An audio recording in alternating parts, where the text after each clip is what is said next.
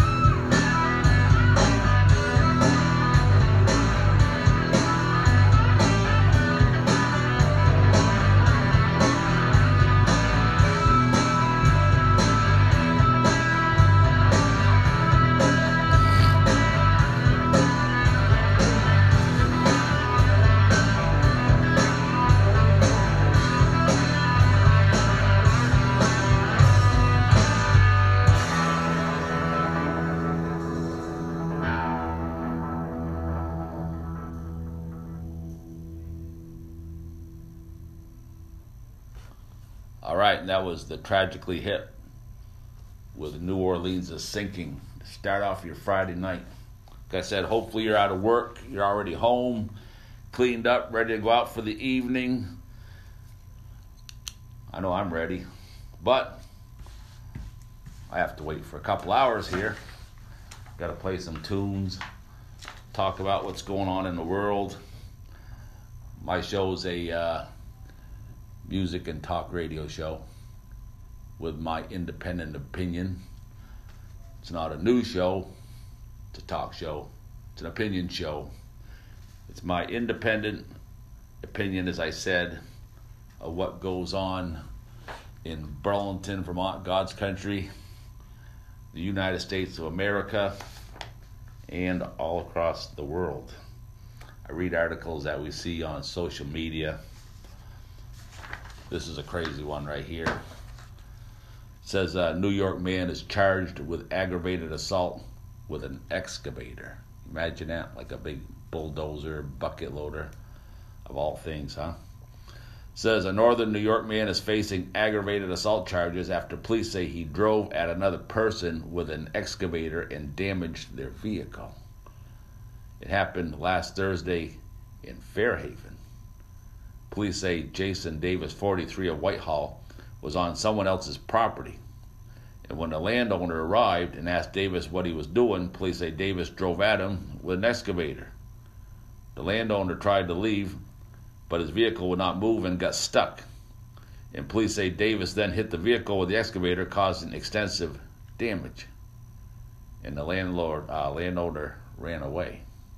Good thing for that, huh? That could have been a fatality with an excavator, and it doesn't even say why he was on this person's property with an excavator and why he went after him with it. Says Davis was arrested and held at the Marble Valley Correctional Center, and he faces charges of aggravated assault and unlawful mischief. You know, I would go a little bit further myself and demand that he would be charged with something more serious, like attempted murder, wouldn't you say? I mean, he wasn't coming after this guy with a baseball bat or anything. He was coming after him with an excavator. But like I say, not a very good piece of reporting there. It didn't ask the basic questions like who, what, when, where, why, and how, as they teach you in Media 101. Wouldn't you think so? You have to ask those questions. It didn't ask any of them. So we'll just move on. Thank the good Lord that we didn't spend any money on broadcasting school in the state of Vermont. That was down in Fairhaven, it said. So, this is an interesting article right here. It says a man made more than $1 million in a scam using fake barcodes at big box store retailers.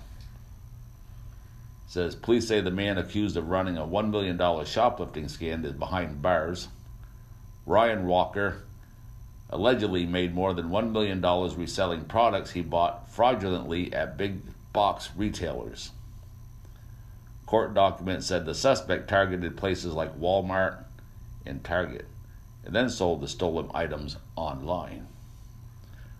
says the scheme may have been going on for nearly 10 years. At a Target in Carmel, Indiana, a suspect walked into the toy aisle, picked up a Lego Star Wars set worth $169, and then he slapped a fake barcode on the box and checked out for just 20 bucks. Can you imagine that?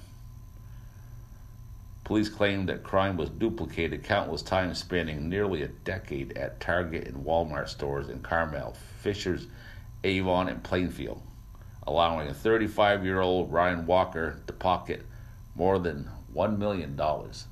So they've known this has been going on for like 10 years, but they just let it go. And then finally, somebody decides, let's bust this guy after he ripped us off for a million dollars or so that we at least know of, right? Says, as an example of how his scam worked, prosecutors claimed Walker bought a $200 Sonicare toothbrush at Walmart. Well, that seems like a crime alone right there, doesn't it? Charging people two hundred dollars for a toothbrush. I don't even like electric toothbrushes myself. You know, I like to get like the biggest toothbrush that they have in the store. Something you can really scrub the heck out of your teeth with, right? I don't like those little battery operated toothbrushes. They got maybe a half a dozen bristles on them and they rotate. And you know, you've got to like uh, brush one tooth at a time. You could be in the bathroom like all day long just brushing your teeth. $200, that's a sin right there, charging an electric toothbrush. So it says he bought a $200 Sonicare toothbrush at Walmart for just $24.97. Then he sold the same model on eBay for $122.50, profiting $97.53 from just that one sale. I mean, no wonder this guy made a million dollars, huh? Even though he stole it, paid twenty four ninety seven for it, he still turned around on eBay and sold it for one twenty two fifty. The affidavit showed that Walker's eBay account called War Electronics. Watch out for that, folks. I'm sure he probably has several companies on eBay and Target and whatnot and Craigslist that he sells products through. He says this company called War Electronics received in excess of $1.1 million since it was created in 2010. And like I said, he probably owns several companies on eBay and Target and whatnot. I mean, Amazon, I'm sorry. I don't really shop on Amazon myself. One thing I noticed about Amazon, if you're not buying something through Prime, which is delivered in a couple of days to your door, then what I've noticed is most people, you know, three or four or five days later, they'll send you an email. Oh, we sent your product out today. Yeah, well, you could have done it the day after I purchased it, too, right? I mean, that's what I do when I sell things on eBay, and I expect people to be prompt and courteous and do the same thing and show me the same business respect. You know, don't be getting around about four or five days later and sending me an email and say, hey, we finally got off our butt and shipped out your product to you. Not very professional at all, in my opinion. So it says prosecutors believe Walker sold 302 sewing slash cutting machines 285 electric toothbrushes, 233 Lego sets, and much, much more from March 2018 to March of this year. So you're telling me that this guy goes in and marks all of these things down with phony barcodes and buys them, for instance, for $24.97, like he did this $200 Sonicare toothbrush at Walmart, and then he sells them all on eBay or whatnot.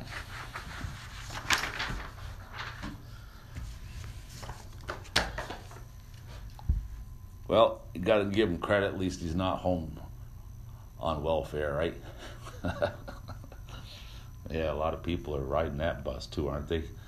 They're disabled somehow. They're sitting home on welfare. That's why socialism is spreading, folks, because a lot of people don't want to go out and work anymore, earn their own way. They want everything given to them for free. But if you listen to people like Bernie Sanders, every idea that comes out of his mouth costs $16 trillion. And they say the reality of his ideas are they're going to cost over $100 trillion. All of the Democrats have these ideas of giving you free medical, free education. It all sounds good, but somebody has to pay it. And if you're watching the Democrat debates, Joe Biden confronted Kamala Harris on the stage and he told her that an idea that she was putting out there for Medicare was something like 30 to 40 trillion dollars. And he said realistically, it was probably going to cost double that, maybe even more. And he said, regardless of what anybody says or thinks, this is from the mouth of Joe Biden, the Democrat frontrunner. He said, this money was going to come out of your paycheck. You are going to pay for whatever ideas are coming out of their mouth. They're not going to tax the oil companies because they don't pay taxes. And even if they did pay taxes, they would pass it on to you and me at the gas pump. They would pass it on to you and me when we heat our homes. And then, like I've always said, it's not so much the federal government that's always sticking you and me in the back, it's the local government. It's the liberals that run the state of Vermont. It's the RINO Republican governor who goes right along with them majority of the time. And it doesn't even matter if he does or not put up a show. Because the Democrats in the state of Vermont have enough power to override the governor's veto. And I think that's wrong, and I think it's very dangerous for one political power to have that much authority.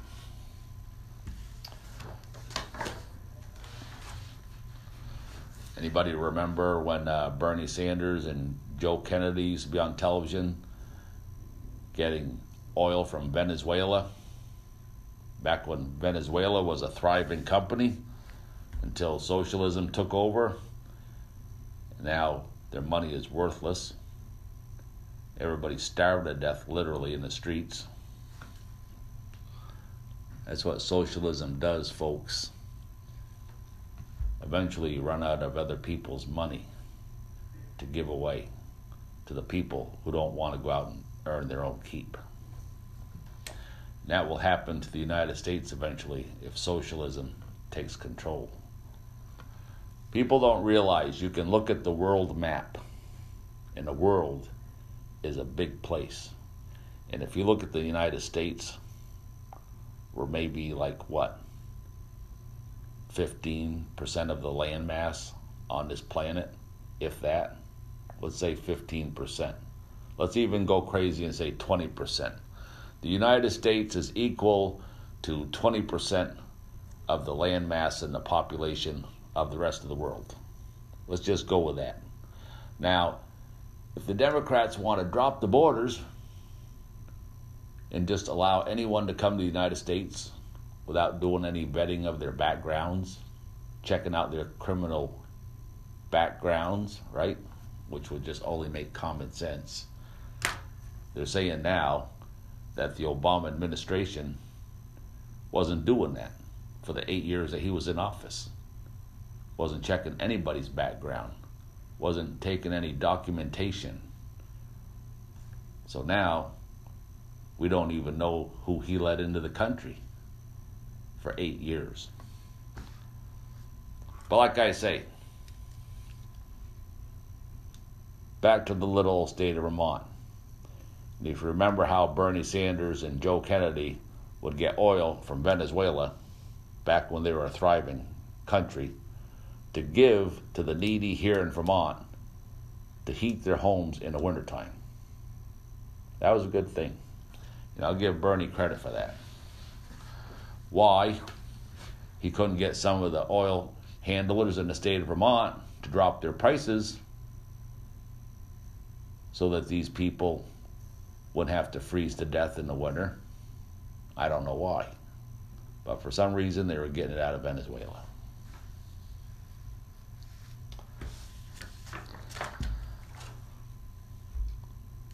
Joe Biden said on the stage to Kamala Harris,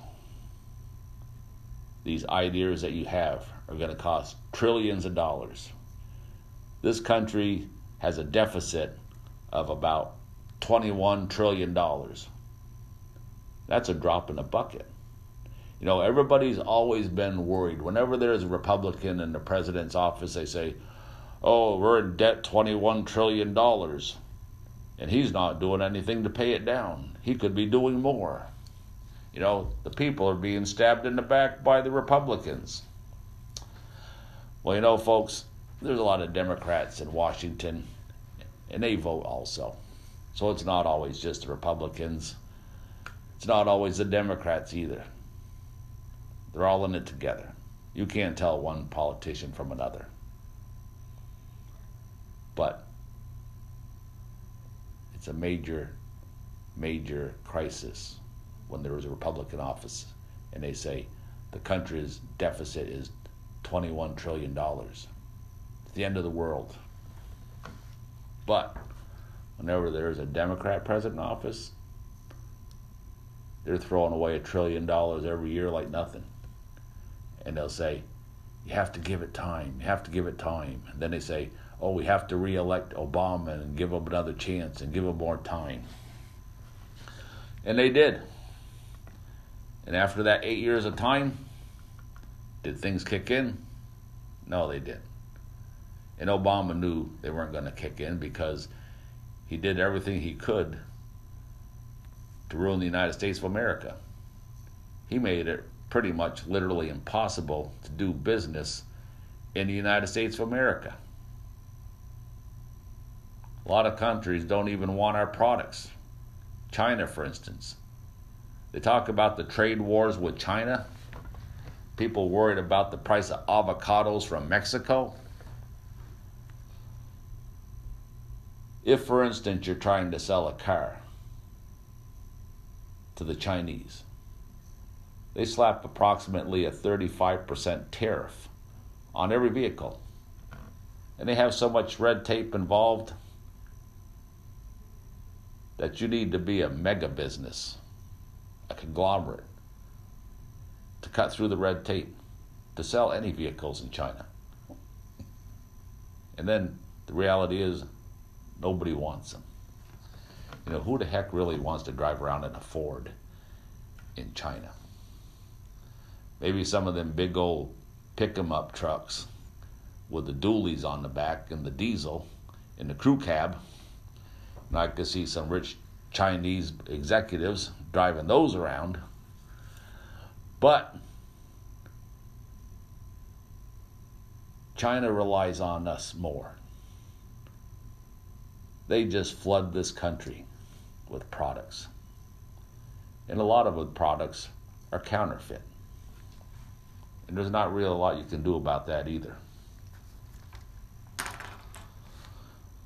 We don't really export a lot to China, but they export pretty much everything to the United States. So they heavily rely on us. And the same thing goes for Mexico.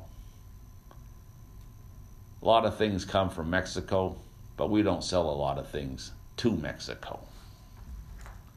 So, if the Democrats got on board and worked across the aisle like they're supposed to, these tariff wars could really do a number on Mexico and China, and it would make them be more compliable to work with us instead of against us. You know, I'm a little tired myself being an independent to turn on basically every form of social media, whether it's ABC, CBS, NBC, whether it's CNN News, the New York Times. They get up every morning and they go to their printer and they're all in lockstep. They'll say, the key word for today is smoke. So they'll ask the question all through social media Is there any evidence of Russian collusion between Donald Trump? And they'll say, No, there's no evidence so far, but we know there is. And there's a lot of smoke. The key word for the day smoke. And you can turn on every channel you can read every newspaper throughout the evil media, and they're all in lockstep to take out the president of the United States because they're all angry because Hillary Clinton didn't win the presidential election. And the truth of the matter, folks, is Hillary Clinton didn't even run for president. You know, she only went to a couple debates. You know, she paid Bernie Sanders from day one to take the heat from her. And like I said, Bernie Sanders at the time, he's a 76 year old man. Now he's like pushing 80. But a socialist slash independent slash Democrat slash progressive slash communist who has been in Washington pretty much all of his political life, approximately 30 years, and never accomplished anything except for renaming two post offices in the state of Vermont. You need somebody like that if you're going to run for president. You need somebody like that to run against who is no threat to you in any way possible. Somebody that's going to take the heat for you. And, as I said on this show from day one, Bernie was never out to be the president. He's just looking to make some retirement money. And right after the election, after the Democrats gave the nomination to Hillary, which was rightly Bernie Sanders. And this folks right here, I don't care who you are. I'm an independent myself. But you can be the biggest defender of Bernie Sanders in the world, right? You could be that guy that worked for him and went onto the baseball field and shot up all the Republicans. You could be that guy. The crazy psycho defender of Bernie Sanders. You can be that guy. And you have to agree with me when I say that Bernie Sanders got robbed of the Democrat nomination for President of the United States. The story is that the DNC was broke. Hillary Rodham Clinton gave them $20 million to keep them floating, and in return, they gave her the nomination. We all agree with that. Another thing we agree on is the fact that Bernie should have stood up for himself. He should have fought for that nomination. He should have demanded that nomination. It was rightfully his, but he didn't. Instead, put his tail between his legs, crawled back to Vermont, and bought himself a house on Lake Champlain for over $600,000. Wonder where he got that money from, right? It's like I said from day one. I sat right here and I said he was just in it to take the heat off of Hillary and to get some retirement money. And even that guy who worked for Bernie Sanders went on the baseball field and said, which team practicing is the Republican team? There is a team to the right, Democrats, and a team to the left. And this person said to him, that team on the left is the Republican baseball team. And he went onto that field and he proceeded to shoot Republicans. Even that person, folks, would have to agree with me that Bernie Sanders did not stand up for his rights to regain the nomination from the DNC.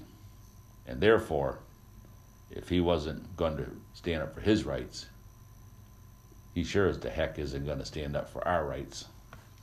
And that would have made him a pretty bad president. So, with that, we're going to go to another song here. And this is an oldie but a goodie, and it's from a band called Badfinger, and the name of the song is no matter what. You're going to need to turn your stereo up pretty loud for this one, folks.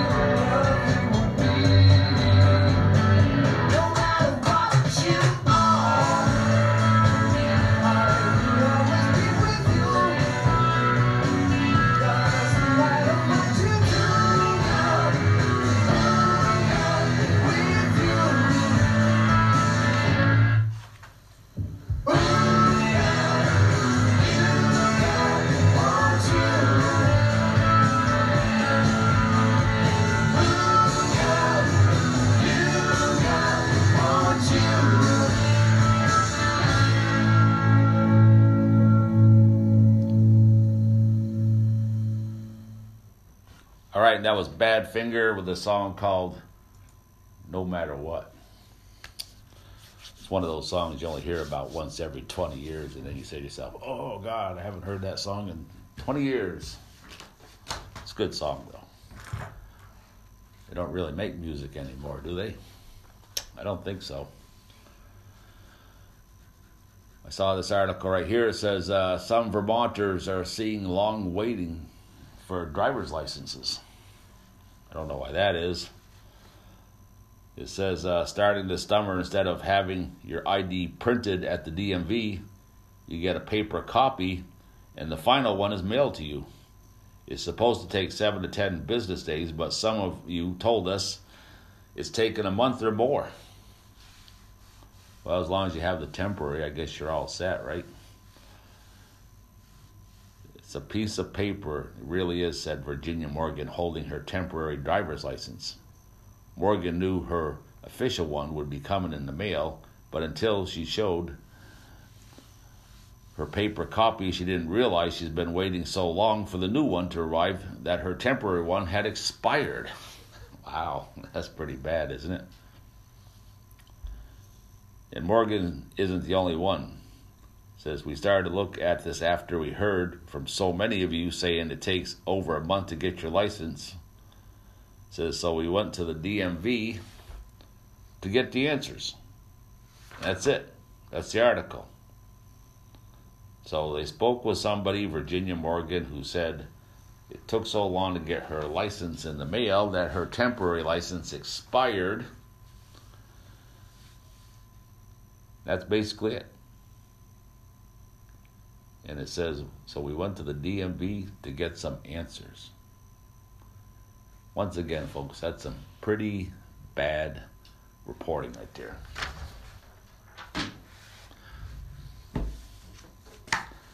It's like I say, you don't have to go to broadcasting school. You can come right down here to the media factory and we'll show you how to have a show. We'll show you how to run all of this stuff. We're a nonprofit organization. Just have to volunteer a little bit of your time. And you can be on the radio.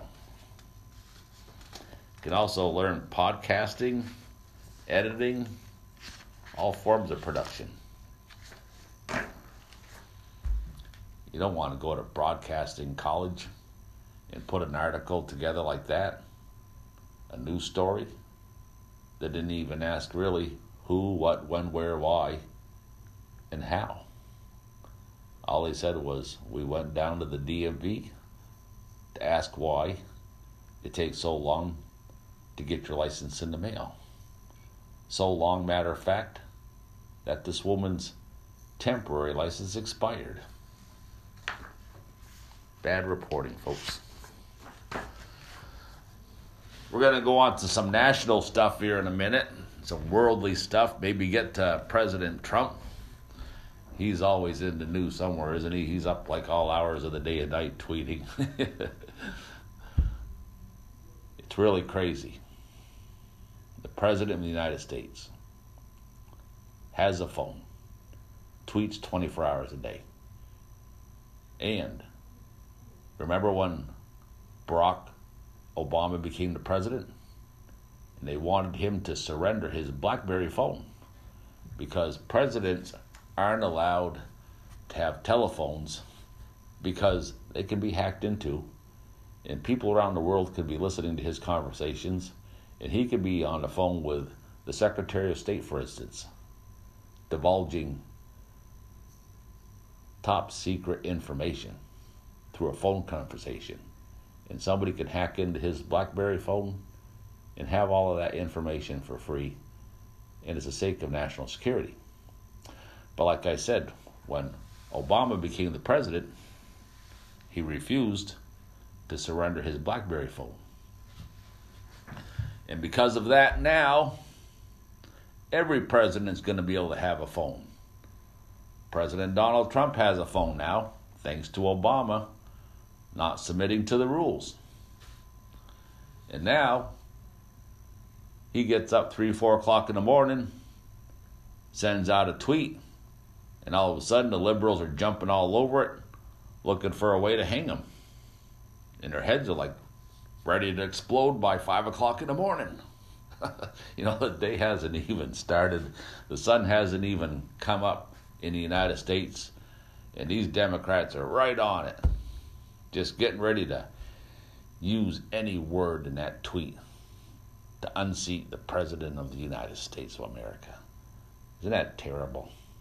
When the whole Democratic Party is working so hard, spending all of our tax dollars just trying to find any way to unseat the President of the United States because they can't deal with the fact that they lost the last election and they do not want this president to get reelected.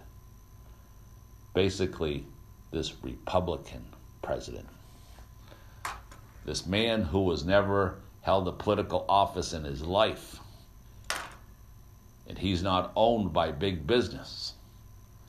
And President Trump even said on the stage a million times, and to this day, as a billionaire businessman, greasing palms is what you got to do to get things passed. If you want to build Trump Towers, you've got to buy some politicians, put them in your pocket. You got to grease some palms. Business is dirty, folks. President Trump, when he was running for president, and to this very day, has said openly to the cameras of the world that he has donated to every single politician. And he has played golf with them. He has eaten dinner with them. He said on the stage during the election that he donated $5,000 to Mitt Romney. And he says, and all I got was a copy of his book, which, by the way, was pretty bad. they have no control over Donald Trump. You know, they spent $40 million, they said, trying to dig up some dirt about him and Russian collusion, which isn't even illegal. You know, and we had Obama right on video in front of the cameras of the world speaking over a hot mic saying, You tell President Putin that after the election, I will be able to help him more. Now, if that's not Russian collusion right there, folks, I don't know what is. But they don't care about what Obama said and did because he's a Democrat. And what these Democrats refuse to admit is that pretty much all his life, Donald Trump was a Democrat. And they all loved him to death. And he donated to all of them, Democrats and Republicans. So now he was elected as a Republican. To me, he seems like more of an independent because he used most of his money in his last presidential campaign about $60 million or so, from what I understand. Isn't that something? These people spent billions of dollars trying to find dirt on Donald Trump. They couldn't find anything to make him lose the presidential election. Any one of these Democrats would have gone to hell themselves to get information from the devil himself to unseat President Donald Trump. And they say that they spent about 40 million tax dollars on four different investigations. Can you imagine that? First investigation finds nothing. Keep on going. Have a second investigation. That one finds nothing. You know, you're interviewing hundreds and thousands of people. You're reviewing millions of documents. You've got an army of lawyers that are all anti Trumpers trying to find one shred of evidence to unseat the President of the United States. And after not one or two investigations, not three investigations, but four investigations, and you still come up with zero. I say, folks, that he might not be a bad guy after all. Probably one of the most cleaner politicians that we've ever known. Maybe it's time to wake up and realize that the Democrats have been lying to us all along. Their unscrupulous ways are unforgivable. And it's time to leave the Democrat Party. Because as I always say, folks, the Democrat Party is dead. Hashtag walk away. Definitely.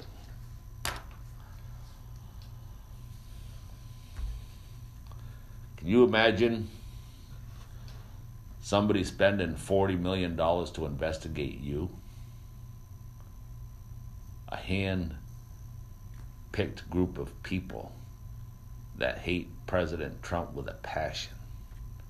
We have evidence of them sending emails back and forth to one another, stating these facts that they hate him and they want to have him removed from office, and they will do anything it takes. All of that information against the president.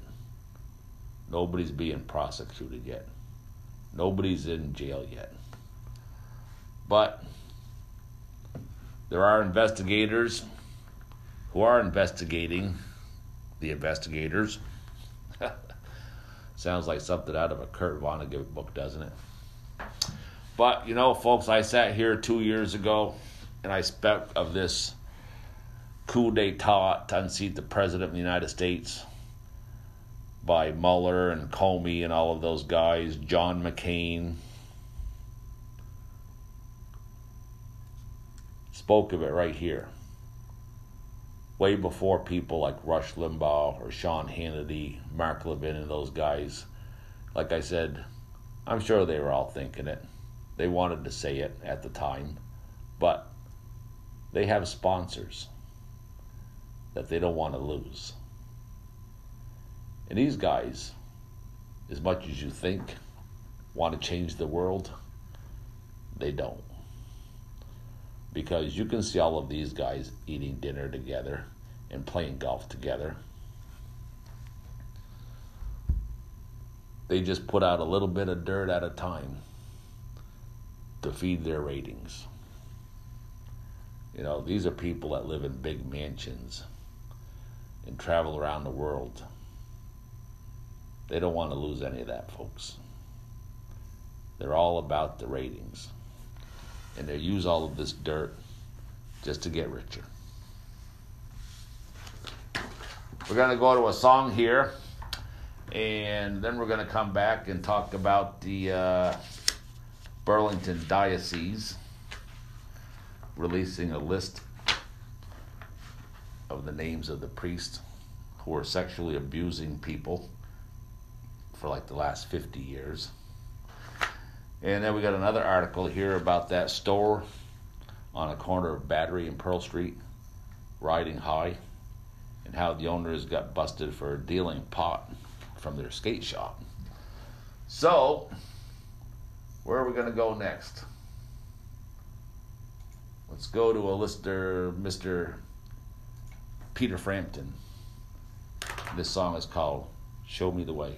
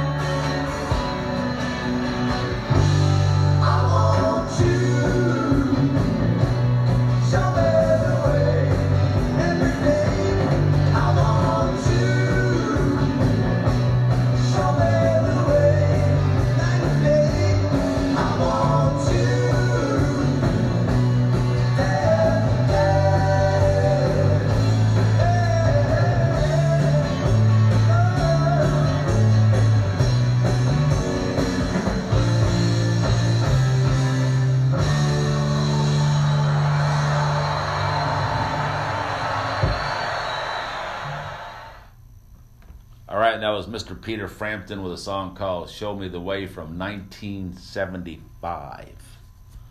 Back when I was a young whippersnapper myself. That's one thing about music, folks.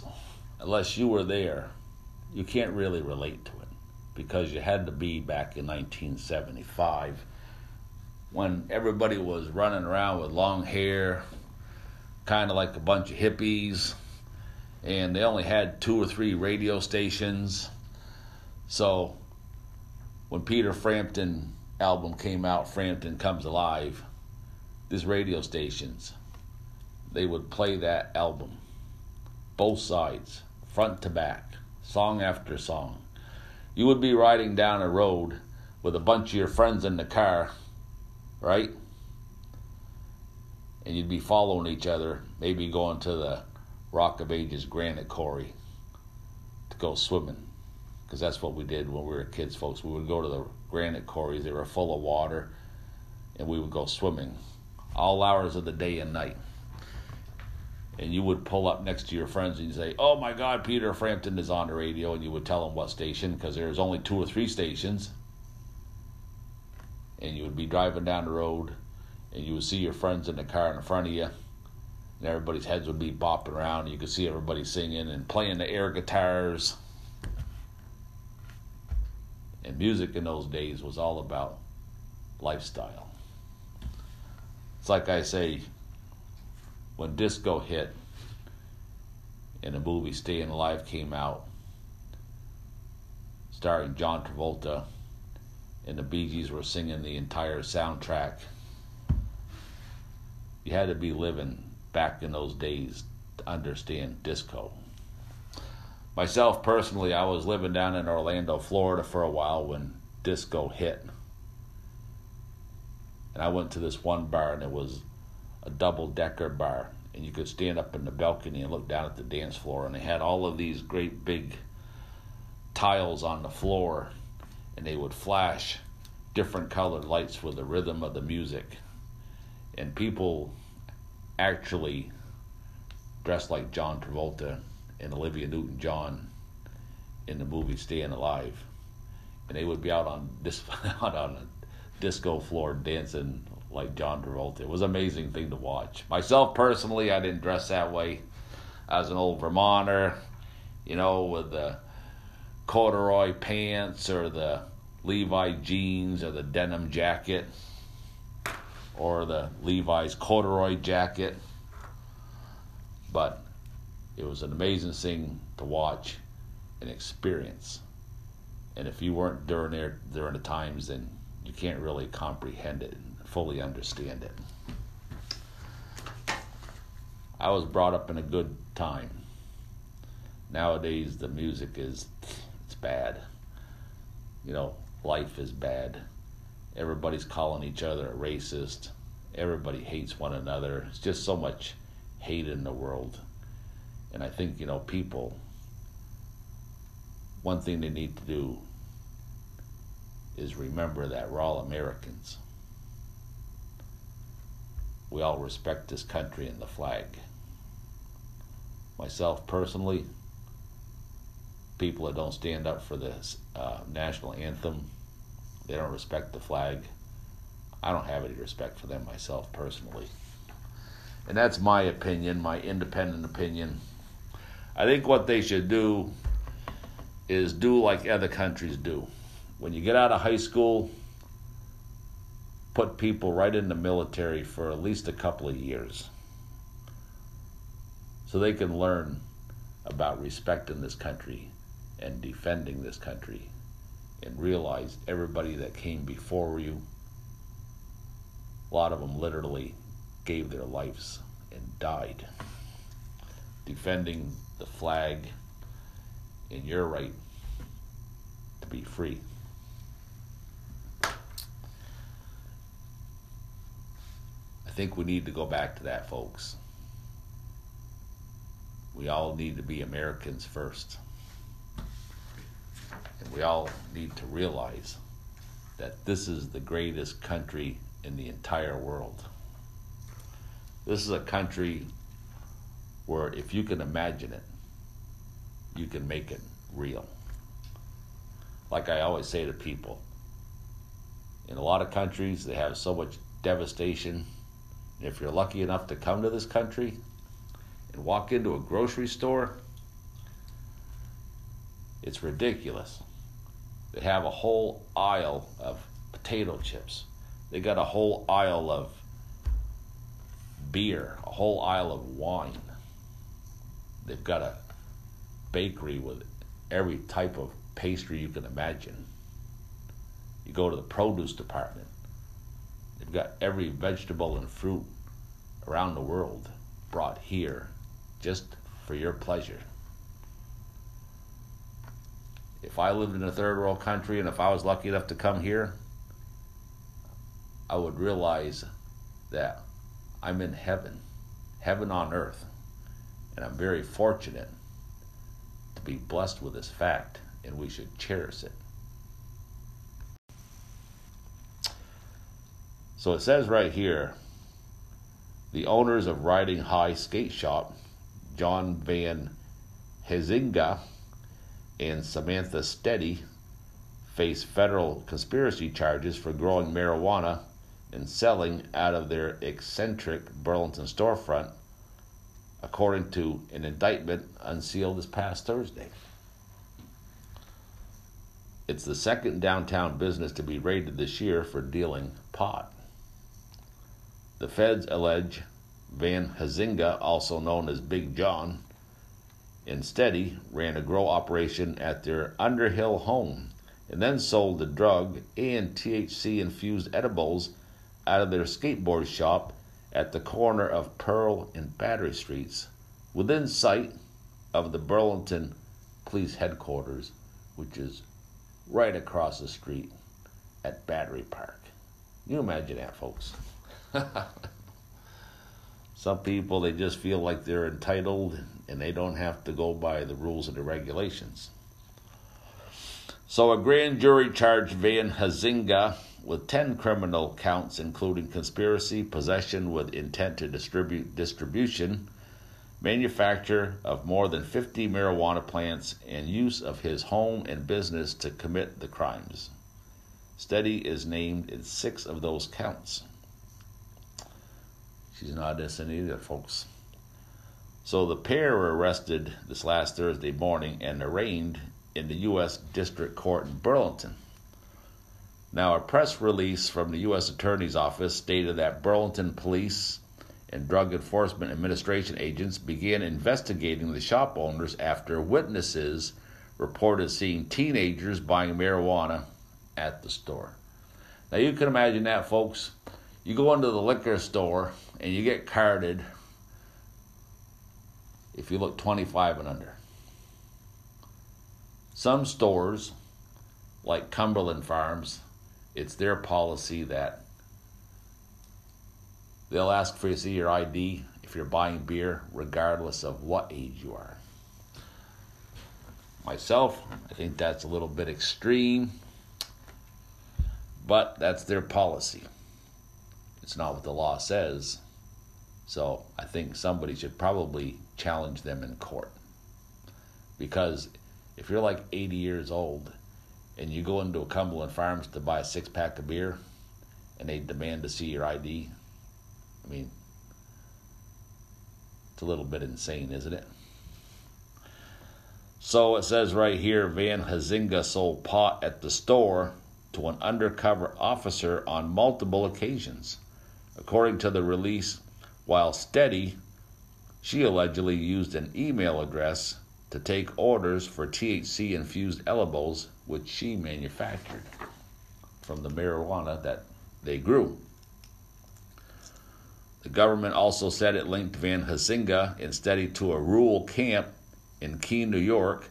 On August 6, authorities carried out searches of the camp in Keene, New York, the couple's Underhill home, and Riding High, seizing more than 50 marijuana plants, over 5 kilograms of pot, edibles, and around $67,000. Wow. So you know they're going to get nailed for tax evasion on that $67,000 for sure. The conspiracy charge carries a maximum sentence of 20 years in prison. You imagine that, folks? You go into a Cumberland Farms, regardless of what age you are, they're going to demand to see your ID if you're selling, if you're buying some beer. But these guys at Riding High, Mr. Big John, selling marijuana to teenagers. I can imagine what else there was going on there. So, this article right here, it says the Catholic Diocese releases a report on investigation into priest abuse. It says we are learning more about a report accusing 40 priests in the Burlington Catholic Diocese of sexually abusing kids. It says their names were made public this past Thursday after a 10 month independent investigation. Bishop Christopher Coyne says after the committee's hundreds of hours of work going through thousands of documents, this is still a work in progress.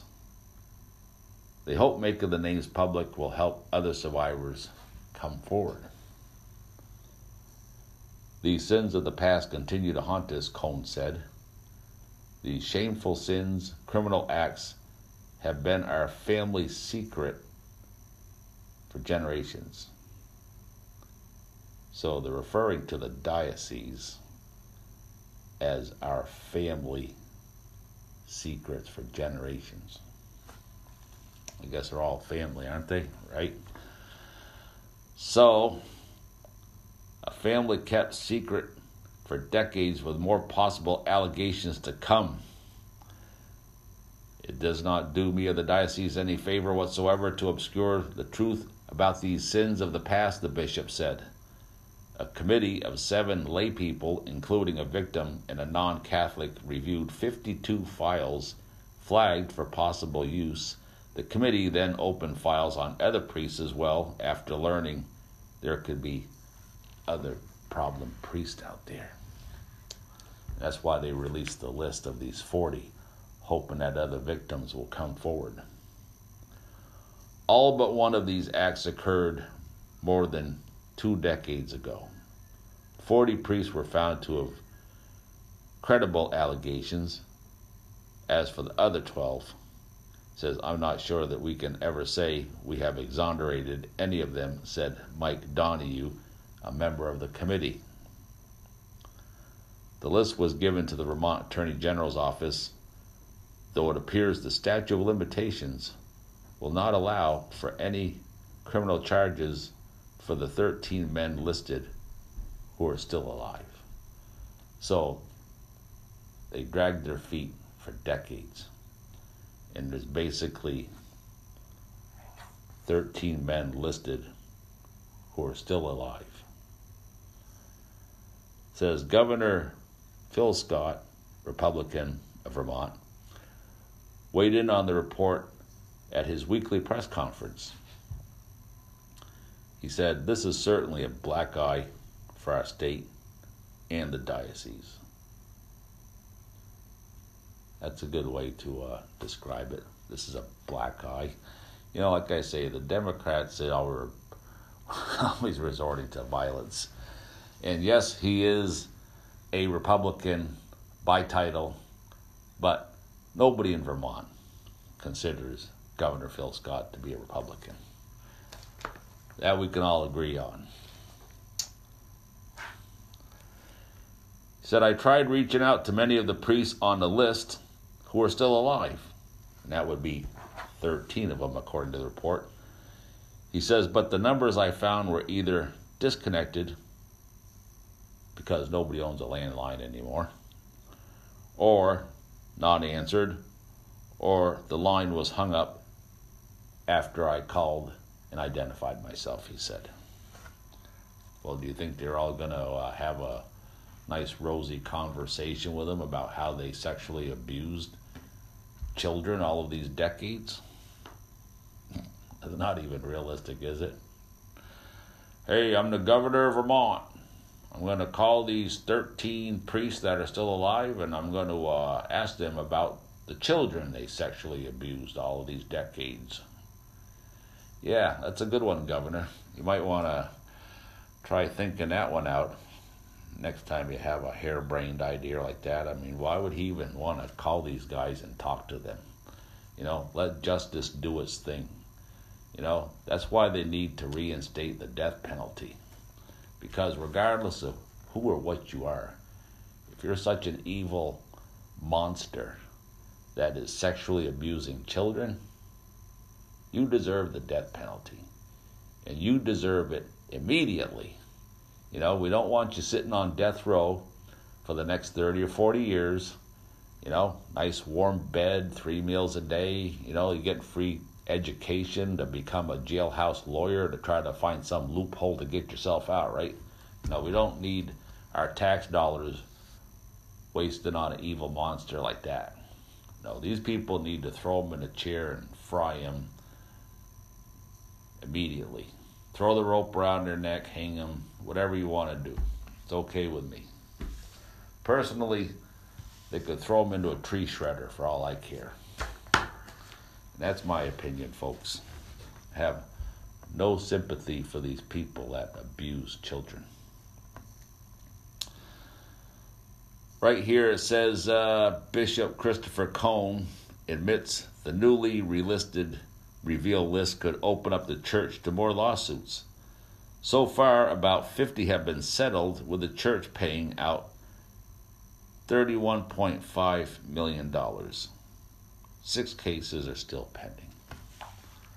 And then he was went on further to cry about how, you know, like the church is out of money and doesn't have any money for settlements, whatever.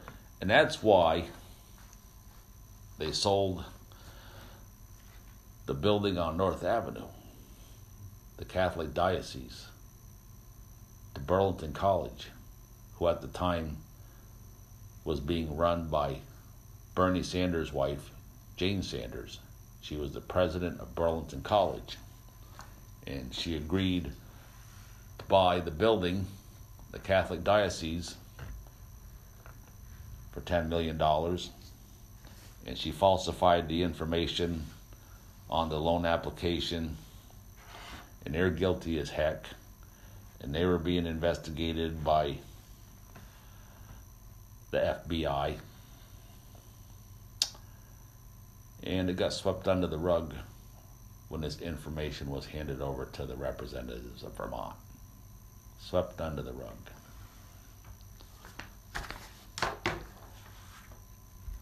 The person that took over the Burlington College as president from Jane Sanders, she said somebody walked into the college when it was shut down. The doors weren't locked. Kind of odd, don't you think? and they went right into her office and opened up the desk drawer and they took the keys to the van. How they knew they were there, she found it a mystery. And then they proceeded to gather up all the computers and the servers, and the guy put them in the van and disappeared. And the police found him about a week later. I think it was down in Connecticut or New Jersey or somewheres. They found him, they found the van, but they didn't find the computers from Burlington College or the servers. Just kind of mysteriously disappeared, vanished. Just like the same situation with Hillary Rod Clam Clinton and the server she had in her bathroom closet in her house in Connecticut. Remember that? I mean, it was New York. I'm sorry. You know, they went by Hillary's playbook, gathered up the servers and the computers, disappeared. This guy that they busted that had the van and no computers, they didn't prosecute him for anything, just let him go. And like I said, if you remember at the time, Patrick Leahy and Bernie were on the news saying, oh, we're going to have some fundraisers and we're going to pay off that $10 million like nothing. And they never did, folks. They never paid back the bank either. But you know, eventually the bank dropped the charges, so maybe somebody paid them off. Maybe it was George Soros, or maybe it was Hillary. But God only knows. Bernie and Jane Sanders walked away owing the banks $10 million. They were paying their daughter $500,000 to teach a woodworking class. You imagine that? Elizabeth Warren, aka Pocahontas, she was only getting paid $400,000 to teach a course at Harvard. Harvard, one of the top Ivy League colleges.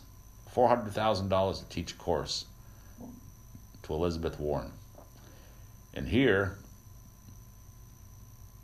Bernie Sanders' daughter was getting paid $500,000.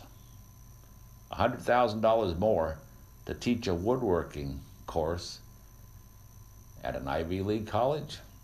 No. One of the leading colleges in the United States? No. A startup technical college. Can you imagine that? Yeah, I don't think we have to guess too hard, folks, where that $10 million went to. And they're walking the streets. I think we should go to a song. And this one is by the Rolling Stones. And it's called Heartbreaker. Once again, you're listening to Louie Live. I'm your host, Louie. We are definitely live. And I hope you're enjoying the show so far. So crank this one up for the Rolling Stones.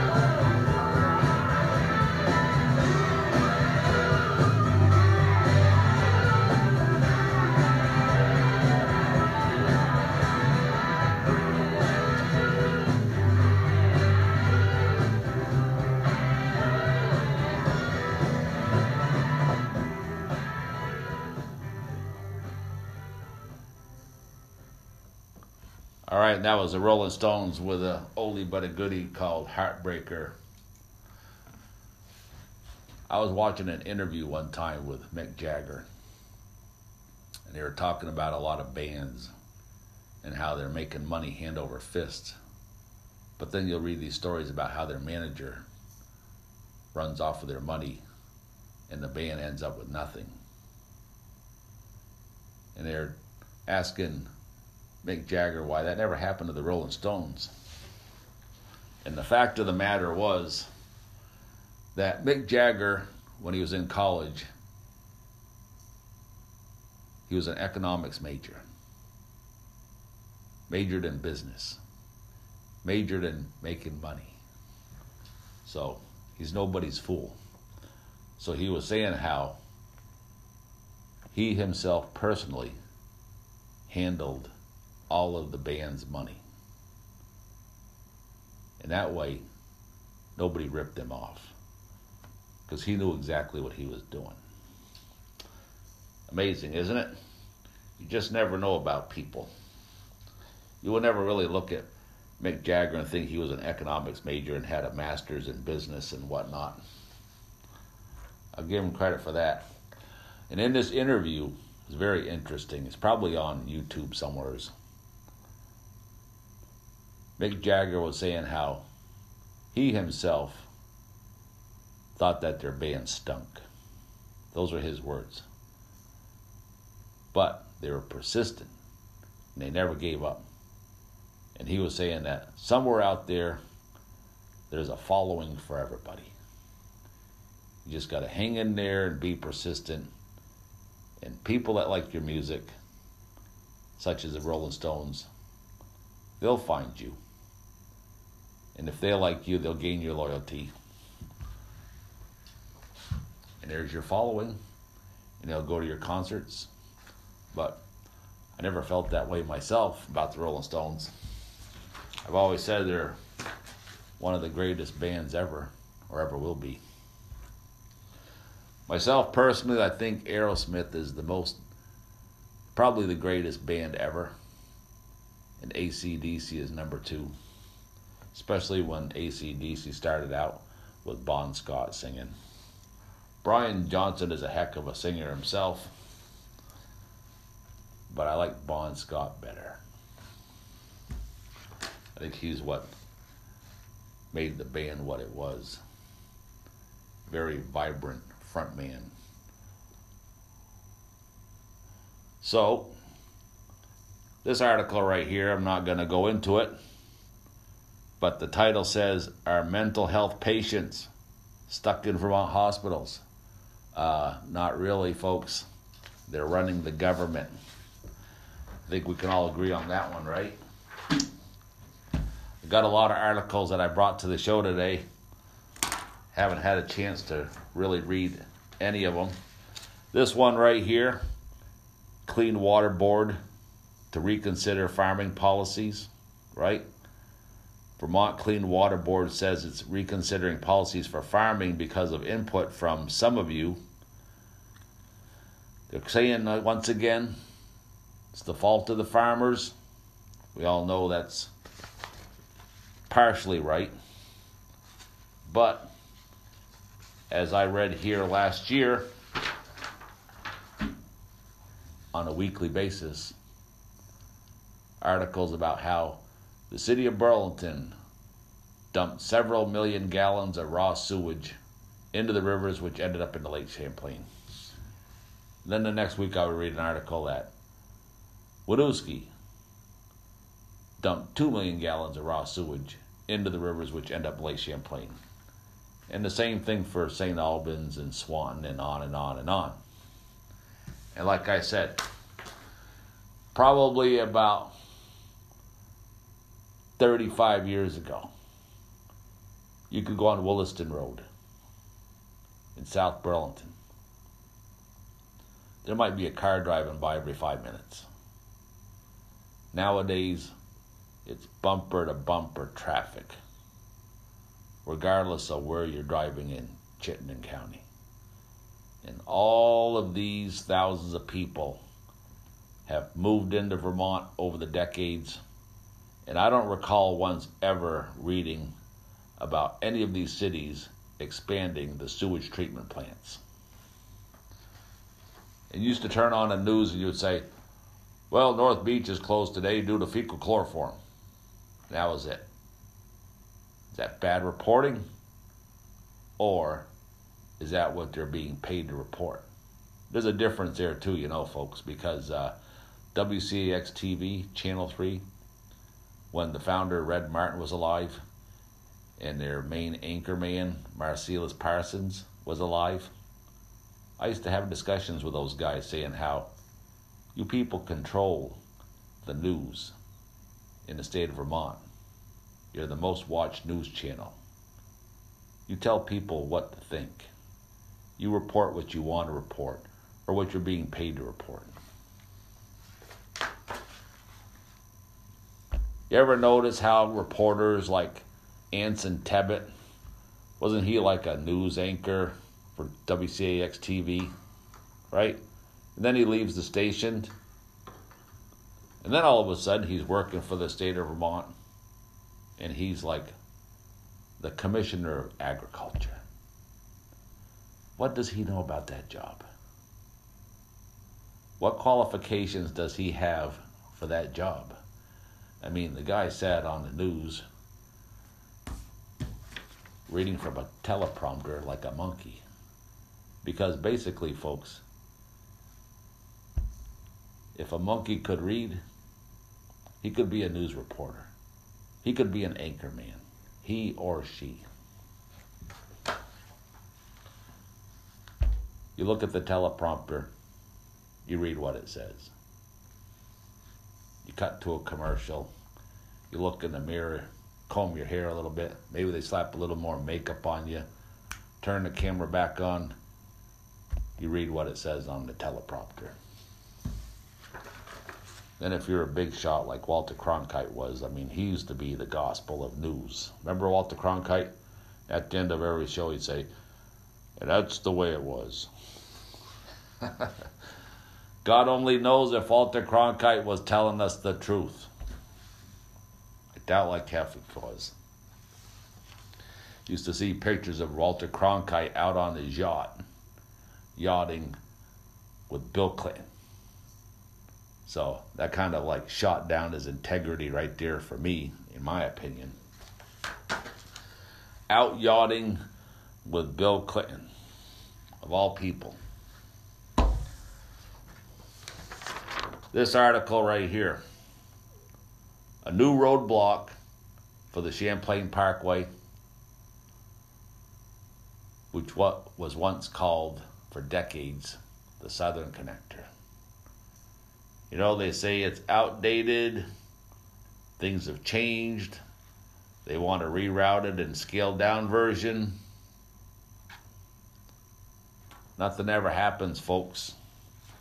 But they do end up spending millions of millions of state and federal dollars forming committees, researching this thing to death. And the traffic on Pine Street is outrageous. From Maple Street to Pine Street, it's backed up all the way down to dealer.com pretty much all day long. Terrible. And a lot of people, like myself, now are talking about the intersection of St. Paul and Maple Street. They have that intersection so small that you can hardly get around the corner without hitting somebody. And then they've got the sidewalk sticking right out as far into the road as possible. And, you know, especially if it's nighttime, you can be rounding that turn and slam your car right into the sidewalk and damage your car. And there's a lot of people on the front porch forum complaining about this intersection.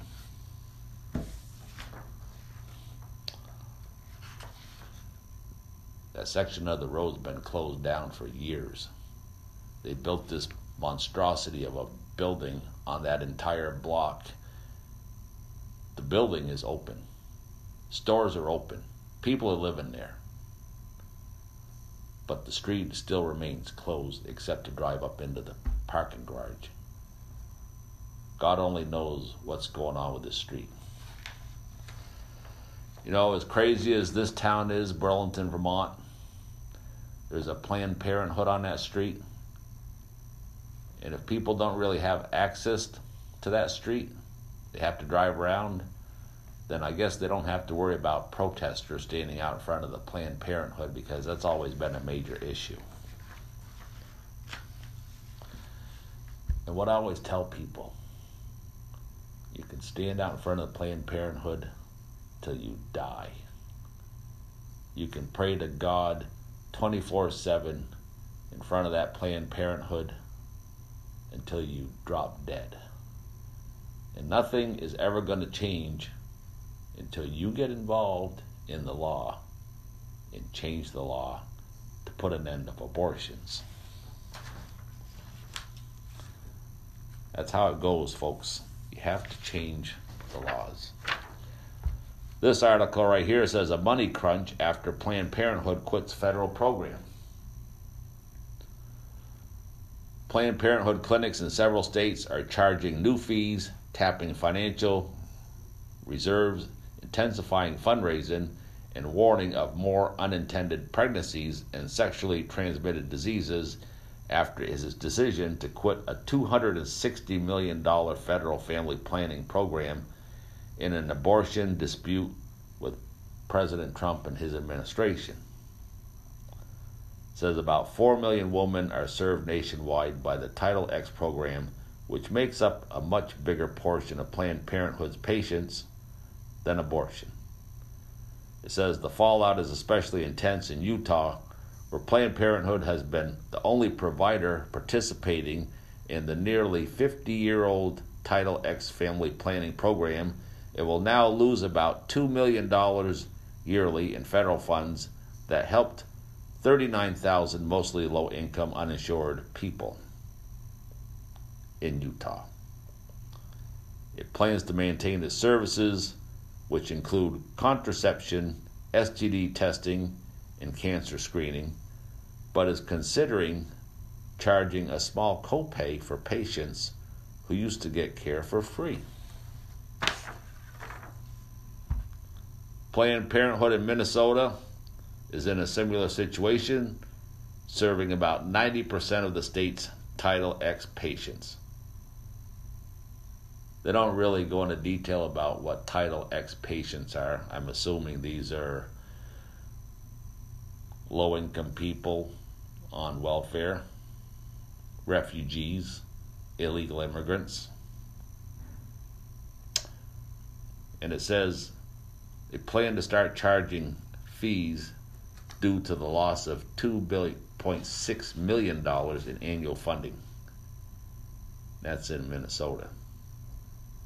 Says the organization is concerned about the spread of unintended pregnancies and sexually transmitted diseases. Well, remember the old days, folks, when they used to practice safe sex? abstinence. Remember that word? Remember the days when they didn't have Planned Parenthood? And how did Planned Parenthood come about? You can read all this yourself. What was the woman's name? Was it Margaret Mangler? I think it was. You can Google it. Like I always say, don't take my word. You know, Google it, research it for yourself. But this woman was the founder of Planned Parenthood. And this woman, Hillary Clinton, claimed was her mentor, right? Her mentor. This woman that started Planned Parenthood, Hillary Clinton claims was her mentor. And Senator Robert Byrd, the head of the Ku Klux Klan, Hillary also claimed was her mentor. So this woman helped start Planned Parenthood because she was a racist to the max. This woman hated black people. This woman wanted to do in all black people. And to this very day, folks, You can research it, and it will tell you that the majority of abortions performed by Planned Parenthood are on black women aborting black babies. It's one of the most sick things that could possibly ever happen on this planet. This woman wanted the genocide of black people. This woman actually met with other racists that hated black people and wanted to see them all dead and did fundraising, donated money themselves, put all their time, effort, and money into it, creating Planned Parenthood, constructing buildings with rooms in them to abort black babies. That was her goal. Well, other people got involved that had some money to donate and some time. And they says, well, you know, what if they hated like Jewish people? And they wanted to see all Jewish babies aborted. So this woman is like, well, you know, I'm out to uh, kill all black babies, but you know, if uh, you got some money to donate to the cause, and we could be willing to abort some Jewish babies, so be it. So then, like, those people join forces. And then there's other people that didn't like white people. And they're like, well, hey, you can donate your money too. And after a while, it became you got money to throw down? We'll abort anybody. It's insane, isn't it? You know, you can't make this stuff up, folks. We're in the 21st century. Majority of people have college educations nowadays. They're supposed to be civilized. But instead, they're really pushing abortion in the year 2019. The state of Vermont is losing money due to these Trump regulations. But they're going to throw down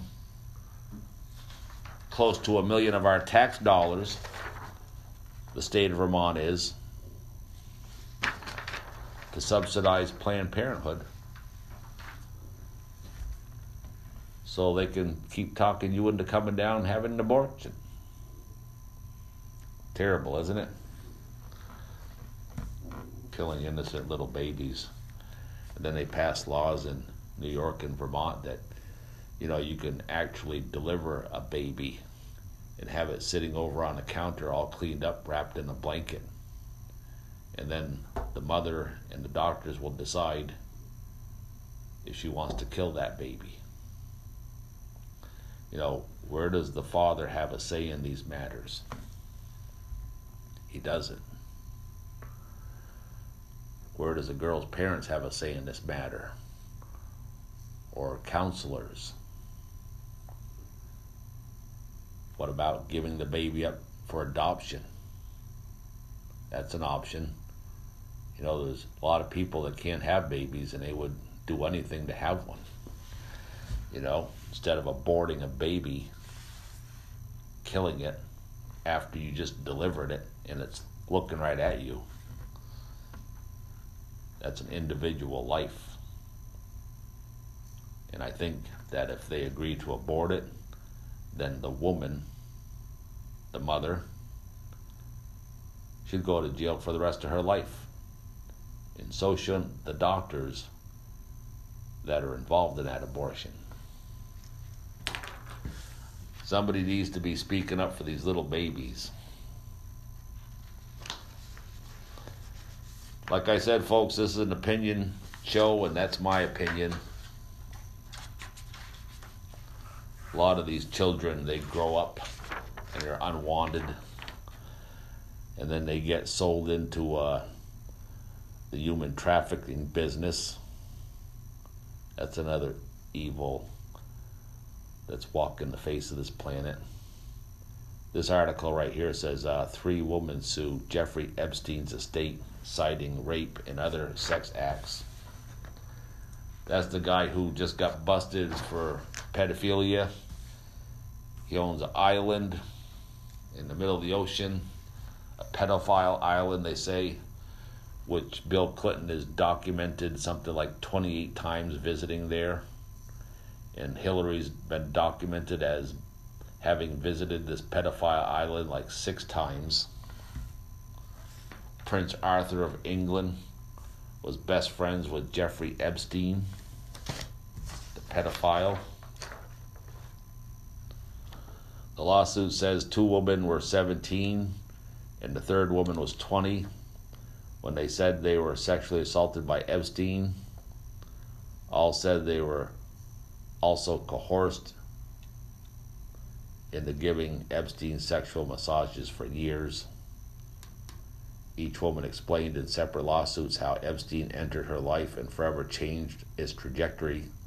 They said Epstein dangled his powerful connections to political and business leaders worldwide as he promised to boost their careers in exchange for sexual servitude. This guy was in prison. They claim he was working 12 hours a day with his attorneys on his defense case. He had been prosecuted once before, and he received 13 months in prison and probation and whatnot. So this time around, he probably wasn't going to get anything worse because this guy's a billionaire. He had rich, powerful friends such as Bill and Hillary Clinton. Sure, he had a lot of dirt on a lot of people. And they probably figured if he was going to go down, they were going to go down with him. They didn't want that. So, this guy supposedly committed suicide in his prison cell.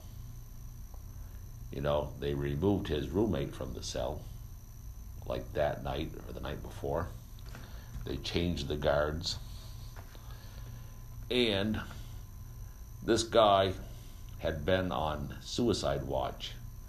And they claim that when you are, the sheet on your bed is made out of paper. And there's no way that you can hang yourself because the weight of your body will tear this paper. And Jeffrey Epstein was a tall man. He was about six foot four and weighed probably about 250 pounds. So there's no way that he could have hung himself with a sheet made out of paper. It would have tore under the weight of his body. And also, when they did the autopsy, they claimed that he had several broken bones in his neck. Somebody strangled him to death.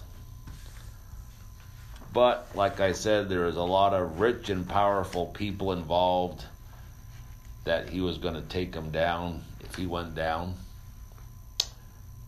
And they had somebody go into his cell and strangled him to death.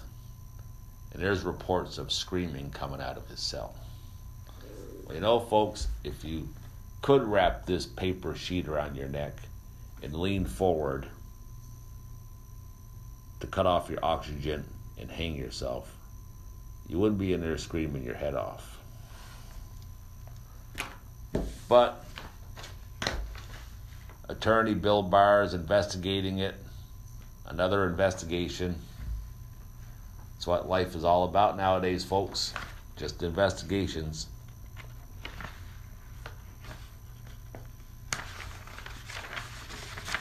This article says major carriers state attorney generals will work to combat robocalls. I'm one of the few people that still has a landline because my wife likes having a landline because sometimes she has to call some of her business clients. And we have cell phones through Verizon. And A lot of times you have to walk around our place to find a location in our home that gets good reception. Most of the time it's in the kitchen. So my wife gets a little fed up with having to walk around the house looking for a location where she can clearly hear her clients. But she doesn't have that problem with a landline. So that's why we still have our landline. And we used to get a lot of robocalls, but now we have a phone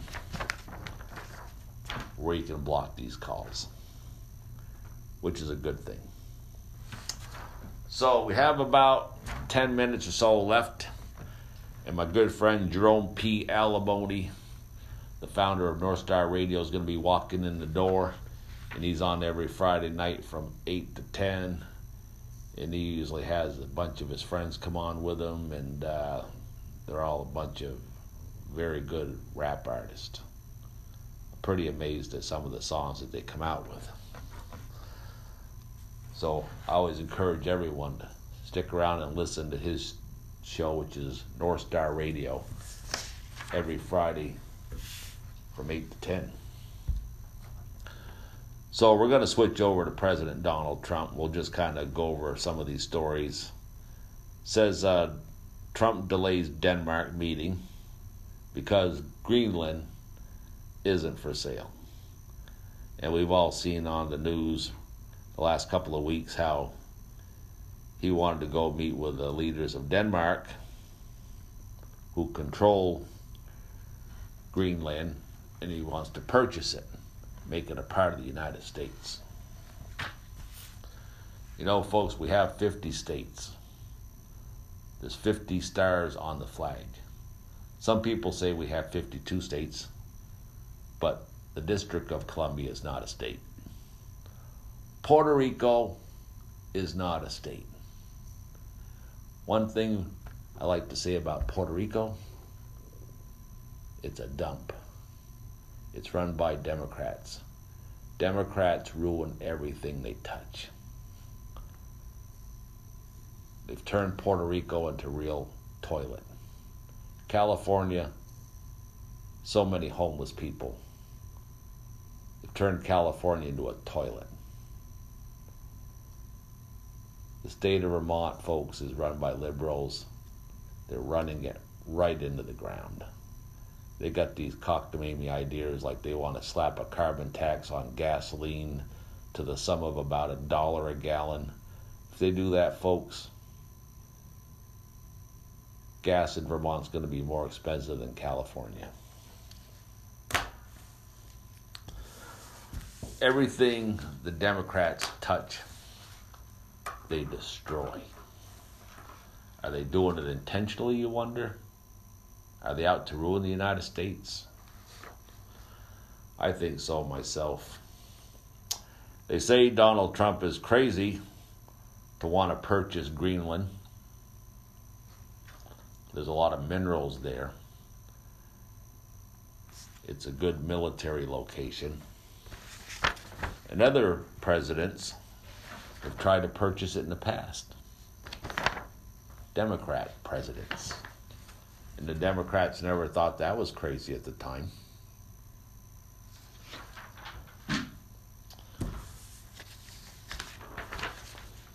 Maybe we should purchase Mexico. A lot of jobs down in Mexico. They make a lot of cars and car parts in Mexico. One thing, folks, there's a lot of resorts in Mexico where people go down to beautiful resorts, rich, successful resorts in Mexico where people can go and get a job. They don't have to come to the United States, sneak across the border, go work for these chicken processing plants down south. See that where they busted these three chicken processing plants? There's about 700 illegal immigrants that they busted. And now Americans are lined up to get those jobs. You know, all these liberals say, Louis, they're doing the jobs that nobody wants to do. BS, folks. That's BS. Those are good jobs. People are lined up to get them. They have benefits. They get vacations. They get sick pay. They get some maternity leave. I read an article that 2017 there was 10.5 million illegal immigrants in the United States. Right? This is in 2017, 2 years ago. Now, we see on the news that a million illegal immigrants are coming across the border every year. So let's say another couple million. So now it's like 12 and a half million people that are in this country illegally. But let's go with 10 and a half million. Now, if you round up all these illegal immigrants and get them out of the United States, put them back across the border where they belong, that's housing for 10.5 million people. So let's say if you divide that 10.5 million residents, let's say apartments, divided by 50 states, that comes up to like 210,000 apartments that are going to be available on the average amongst 50 states. You imagine that?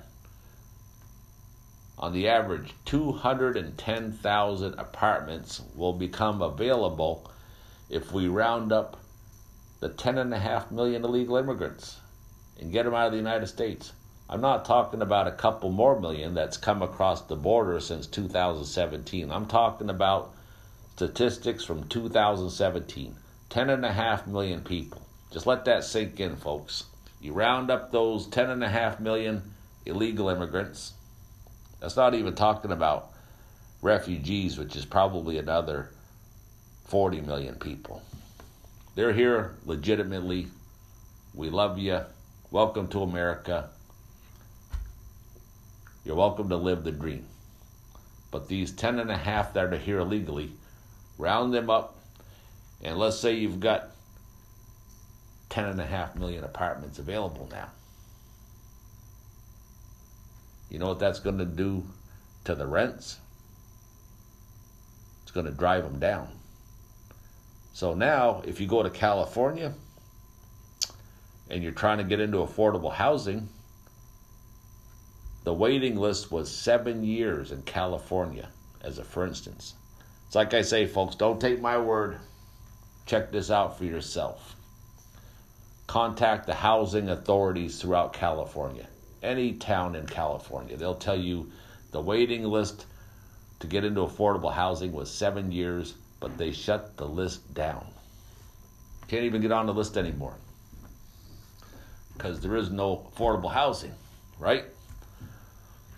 So, if you gather up these 10 and a half illegal immigrants, million illegal immigrants, you're going to have approximately 10 and a half million apartments, just saying. That's going to drive the price of rents down, right? You're going to have all of these jobs available now from removing 10 and a half million illegal immigrants. And that's going to drive up the wages because it's about supply and demand. The economy is going to boom. All these people at the chicken processing plants that they rounded up, the illegal immigrants, approximately 700 of them, that's only 700, right? All these people are lined up now to get their jobs. You know? That's all I'm saying is if you get rid of the 10.5 million illegal immigrants in the United States, that's going to open up 10.5 million jobs. Your wages are going to go up. You're going to have about 10.5 million apartments available, and That's going to drive the price of rents down. Who can argue with that? I sure can. I like to see the price of property go down. So you on live tonight, brother? You know it, sir. All right, man. I'm just setting up my uh, memory chip because my son lost my iPad. That's what kids do, man. Yeah, right. He 18. You gotta love them. Yeah, slapboxing isn't child abuse. But they're gonna take care of you when they're older. He, yeah, my daughter will. My daughter and my other son will. I wouldn't count on that either. Sure. They're gonna be knocking on your door till the day you die. I know that's right. Dad, I need some help. That's right. And I'm telling him, get out my face. What's for What's for dinner, Dad? Right? Can I drive your car, Dad? Yeah, they're gonna have to drive me around. Anybody in that spare room, Dad? I love you, Daddy. I love you, Dad. Let's go out to dinner for Father's Day, and then they And throw then you the, you to they pay. throw you the bill. I love you, Daddy. We know how it is. These kids, you know, they got this wrapped around their finger, don't they? So the new one is this, Lou. Okay. Uh, This is my good friend Jerome P. Alabody, the founder of North Star Radio, who I always tell you to stick around every Friday from 8 to 10 and listen to him. so check this out, people. All right. So we're in a socialist society, right? There's millennials, no disrespect to them. We love y'all. You know, do whatever y'all got to do. But it's a socialist society, right? Do you agree? It's getting there. Okay. Well, isn't it funny that all these millennials have social anxiety? That's a good point.